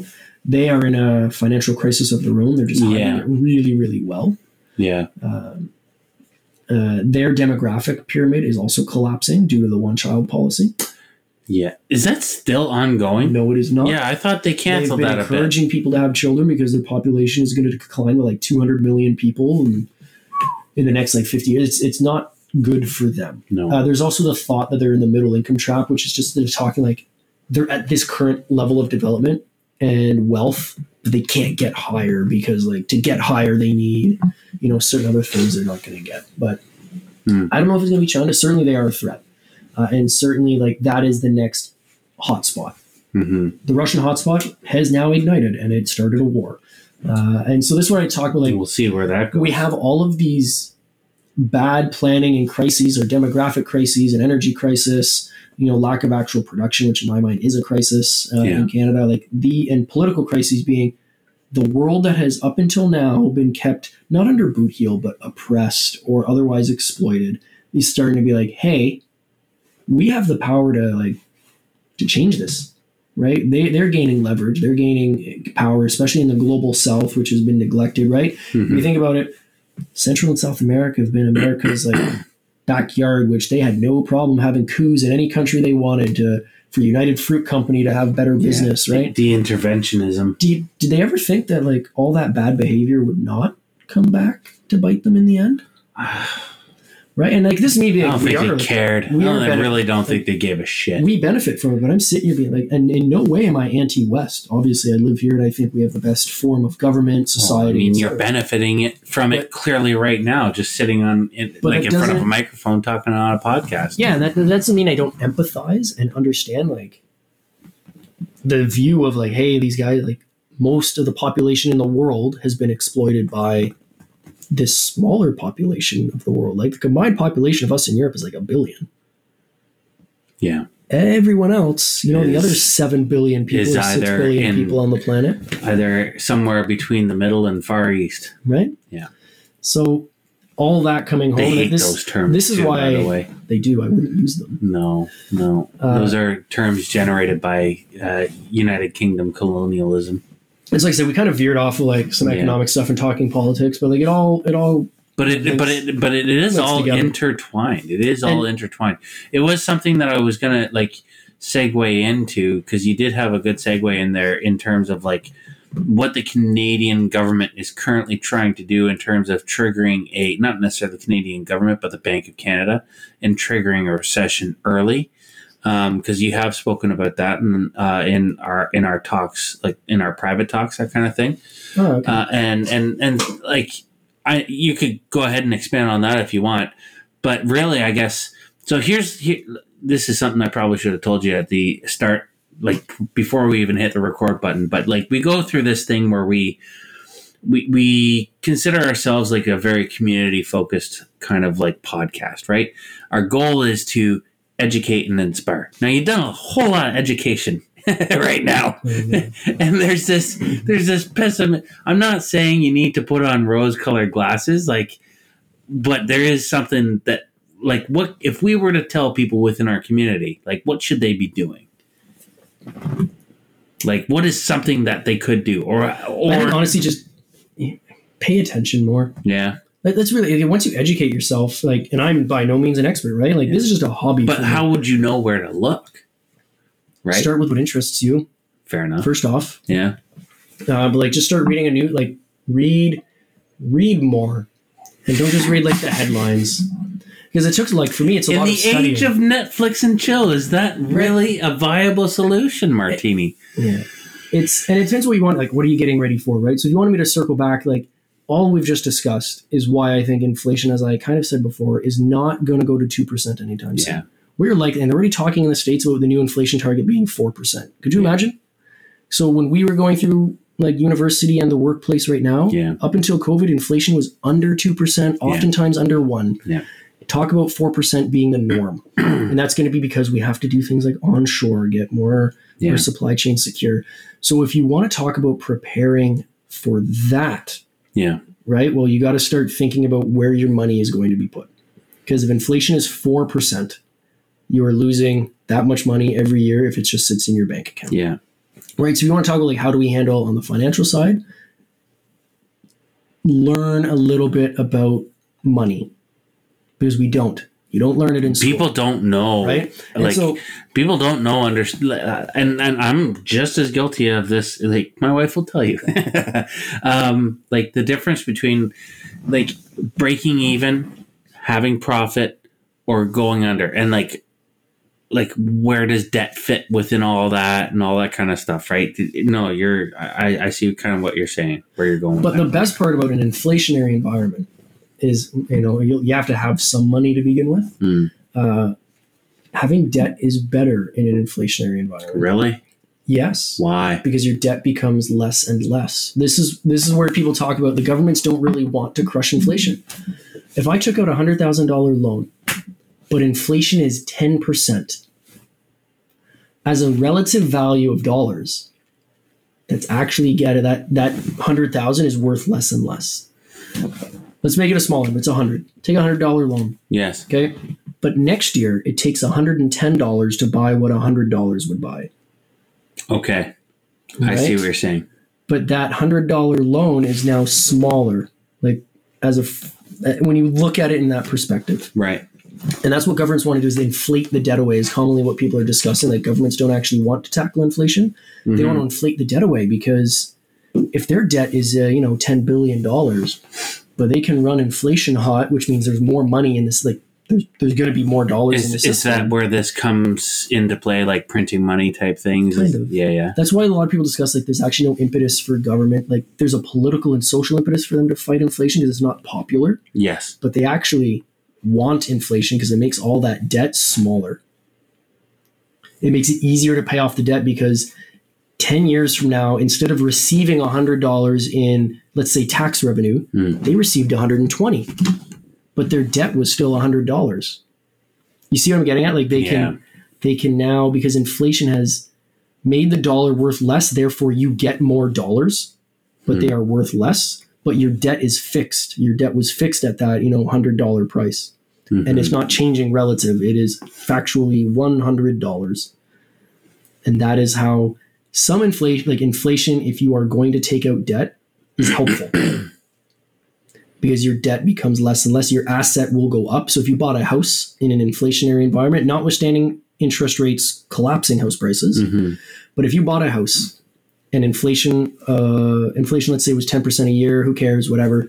Inflation was 10% a year. Your house went up by 10% value, Hmm. but the mortgage you took out didn't change, Hmm. Interesting. right? So it's actually, you kind of want inflation if you want to own assets and take out debt. And this is why But I mean, wealthy- tell that to the Right. common no, it doesn't help. It does not help the Yeah. average. It helps the wealthy, right? The That- wealthy love inflationary environments because their assets become worth more Wow. and they can lever lever up and take out more debt. and they can use inflation as an excuse to Sure. charge extra. Yeah. Right. And so it depends. Like, what are you for? Nobody is going to credibly make a argument defending the wealthy Nope. on those grounds. You you what you're saying is factual, but nobody's going to come to the defense of those who have versus those who do No, not have. Absolutely not. No, not ever. But that's what I mean. Like the wealthy want inflation. They absolutely want it. It benefits them. Uh, so when you ask like, what can people do to prepare? So if you're preparing for an inflationary environment, I got a better question. put your for you. money somewhere where it generates yield. Okay. If you are concerned that interest rates are going incredibly high Yeah. and the economy is going to collapse, then what you could do is like still put it somewhere it generates yield, but don't go into an asset like real estate or equities. Maybe just get a GIC from a bank. If you, I'm not giving financial advice, I should say no financial advice. Uh, I am not a qualified financial advisor. But if like this is what you're talking about is how are people dealing with inflation or economic crisis? If you want to talk about how we deal with like the political crises, like Mm. man, like this is where I can't be an optimist because when I look on both sides of our political spectrum, nobody's trying to address these real problems. They're just Yeah. window dressing, right? Current government's right. giving it's out all it's all yeah it's uh it's um smoke and mirrors Yeah. Yeah. right? If you wanted a recommendation for what our government should do, well i got actually i got a better question for you how do we relate this back to CUPE? well, that's exactly it, though. The, well, the crux of what we've been talking about is the current economic and financial situation of people and nation, yeah right? And so, how do we relate it back? like they are the microcosm of what is happening here. right right? So they will ask for a raise. I think they are justified in asking for a raise. hmm Government does not. Government has two reasons not to. One, it gives other people ideas to ask for raises. But two, yeah now we got to start feeding the neighborhood is basically the way that government is approaching it right? Two, the government can't spend much more money, right? Like No. they're also now you have to just inject more money and it's going to increase Well, inflation governments are already heavily in debt. So what's the answer? Yeah. They have to cut back spending, but they don't want to cut back spending because that loses votes. Right? Could you imagine if federal government just came in and said, "All right, guys, we're balancing the books today." That so much for all that good governance Right. Well, that's yeah, fact. Uh, because the, they'd have to come out and be like, "Okay, we are going to balance the budget now." How many people? no no if- no no martini the budget will balance Balance itself Right? Like that won't win oh votes. man did that ever backfire Like, oh. you, you will lose, right? If it's like, uh, we're going to get rid of status of women in Canada, we find that that's just uh, we're funneling money into that, or like we have to cut somewhere, and they're being cut, right? You think you're going to win the next election, Mm, right? Or at least the politically social uproar yeah at cutting something like that. I'm using it as an example just because that's one that came out uh, in my head, uh, and so like it, it all circles back to CUPE because poor financial policy, poor government policy, economic policy over the last couple decades has led us to this exact spot, yeah right? And the question becomes who bears the cost? Who is responsible? Are we going to make workers who are at the, re- the receiving end of inflation, people who are making the least, right? Like some of the guys at People in CUPE are making barely above minimum wage. Yeah. Uh, should they suffer because of poor government policy over the last couple decades? well ultimately We're all going to normally what's what, what. normally what's going to happen normally what has happened and normal and i anticipate this is again what's probably going to happen is the taxpayer is going to suffer. But perhaps there is no other way out of it. The taxpayer will always have to suffer. Now the question then becomes how do we prevent this bullshit from happening again if if the taxpayer is going to bail us out right? If you and I and every other person paying taxes is going to bail us out of this bullshit, um, at what point do like where do we actually get gov- good governance? Because we haven't had it. So We know that, right? How is the taxpayer bailing out the government? I don't know Because we already increase taxes. we increase taxes. We That's increase- one metric, so but that that'll lose votes. you increase taxes on people who are already like stretched, Of course, right? Like the middle class is starting to become. it's so it's not even an option at this point. No. You cut programs. Yeah. That's the only way other way of doing it. Cut like current government spending, but like so then that then maybe that's your answer. We do not have a government in play that is willing to spend. Period. Like we just we make that our rule as the taxpayer. It's like, I'm sorry, you guys got us into this spot with your just like money, money, money, money everywhere. And no, we're not putting up with this shit anymore because now you have hurt us. So how about go fuck yourself? This is how I vote with my wallet, So I think the problem is or I just vote.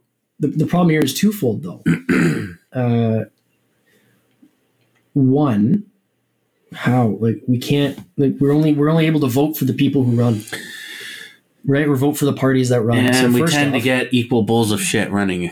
right so we don't actually have the ability to tell them to do this No, we don't. uh, but also when it comes to like the uh, i lost my train of thought because it was triggered by the first half of what you said but like how do what do we as we as taxpayers like as the people can't just come up and be like spend your money no, better." there's no. It's not. I'm not advocating for like revolution or anything. Like no that. no but it's because but that is eventually what will happen. It'll be it'll be a misguided revolution based on a lack of information and a lack of common understanding, and it'll be all over the place, and then it'll turn into a big bloody mess. that was my, my first part so it's easy to say like oh we as the people should come up and tell them we demand that you stop spending but most people won't Well, not even Most that. people most people won't even know. spending. There's that, but most people don't even fucking know. Yeah. True. Like there's so much, and it's not willful, but it's just it, there's ignorance. People just don't know what they don't know. Yeah. Right. Like I wouldn't know any of this shit if I didn't make friends with people like you. Like that's that's just a fact.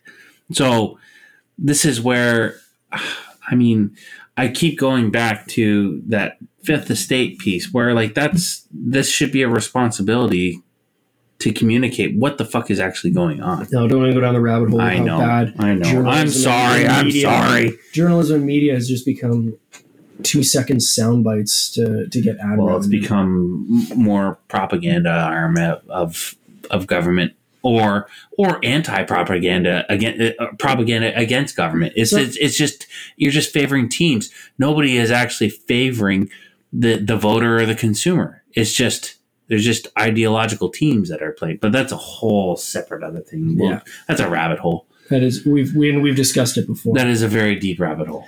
the so yeah, it's uh We've been at this for about 90 minutes. I know. And, and, and in addition, almost two hours, let's put it that way. So, I just want to make sure like we can we tie this off in a bow. So like rec- like we we had two things that you really wanted to get to like what could people do going forward, which I think we kind of addressed on a financial side, like get a hold of your finances because this is not going to be pretty for the next few years. Uh, when governments say inflation will go back down, understand how, how your money Like, works. Yeah, like inflation will go back down. To, I don't think it's going to zero. Even if it does go to zero, remember, shit's not getting cheaper. It's That's just right. not getting expensive. That's right. We're not getting more expensive. So Yeah. take control of your finances, understand how money works a little bit better. Yeah. Uh, because you need your money to make money for you right now. Yeah. Otherwise, at 4% inflation, you're, you're losing that much every year. Uh, on the financial side, if you want to help, like on the global macro political side, uh, tr- we got to try to get more people who are commonsensical in government. So if you think that's you, like try to get out there and run and make a difference because the current thought processes of our governments are too short term. Keep your message, if you are one of those people, keep your message simple and easily digestible. And, uh, and like, the more the more complex you make it, the more p- other your oppo- opponents will be.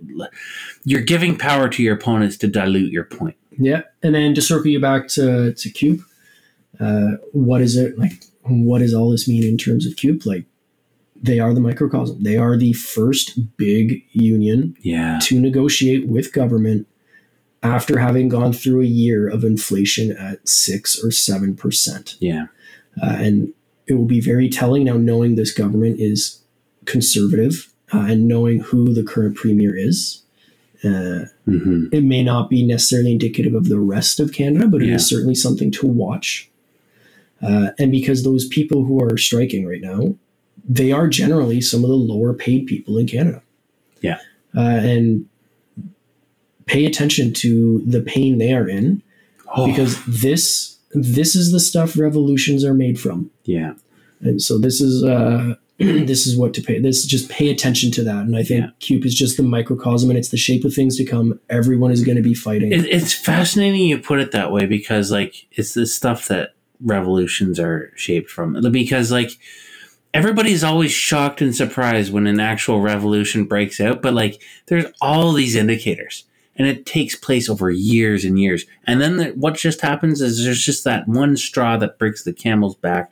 There's that one little thing that just it's a catalyst and it just and but but the thing is it's not the one little thing it's several little catalysts that happened along the way that nobody really paid attention to because they just it was still status quo at that point but then something really bad happened and then all of a sudden like there's just i for lack i know i know i'm sounding hyperbolic but it's it's blood in the streets that's what it ends up leading into. I'm not saying it's going in that direction, but if we're not careful, it could. and revolution could. doesn't mean like a bloody. It could just be a political revolution where new new ideology and thought sweeps in under like uh, sweeps into government behind this wave of support for a, a new paradigm. Right? It doesn't mean like a bloody revolution in the streets. It just means The New Deal Radical was shift. the New Deal in the states during the 30s was a radical shift, even though there was a long build up to it. Yeah. Yeah, absolutely. right. So that's where I that's where I think CUPE comes in. Yeah, is it is it is the shape of the next couple years uh, and uh, there's no other way about it fair enough. Watch that one carefully Okay. Well, hey man, this was great having you. I think this is probably a good time to wrap it up. Uh, I we had some technical difficulties. We did what we could, but uh, I'll hopefully be able to salvage a bunch of this out. Yeah and uh, and we'll get a like I I I've learned a lot from this. This is good. i hope so and if uh, i do come back on this being my first actual real uh, speaking event of any kind uh, other than just me and you bantering in the office you flatter us. Uh, we have like one list. one like listener we have like me. five listeners, and one of them's my mom. so what, I, I do hope that if I were to come back on next time, I, I, I rambled a bit, but I, I hope the, a few points came across, uh, and certainly I would come back. For me, I would come back with uh, a little more concise, uh, knowing now how these go, a bit more of a concise uh, readout of things that we could discuss. no, it's good, dude. All right. Well, thanks very much. Yeah, thanks for the whiskey. The best things in life are free, but you can give them to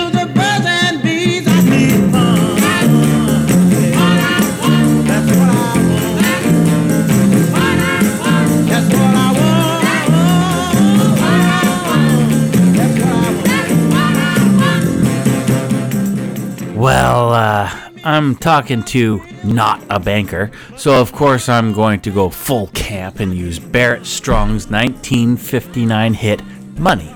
That's what I want. It's a song that's been covered by the Sonics, the Doors, Boyz II Men, the Rolling Stones, not just the Beatles, but two Beatles on solo records. So, across multiple generations, the almighty dollar has been at the forefront of people's minds, which tells us things have probably really not changed one iota.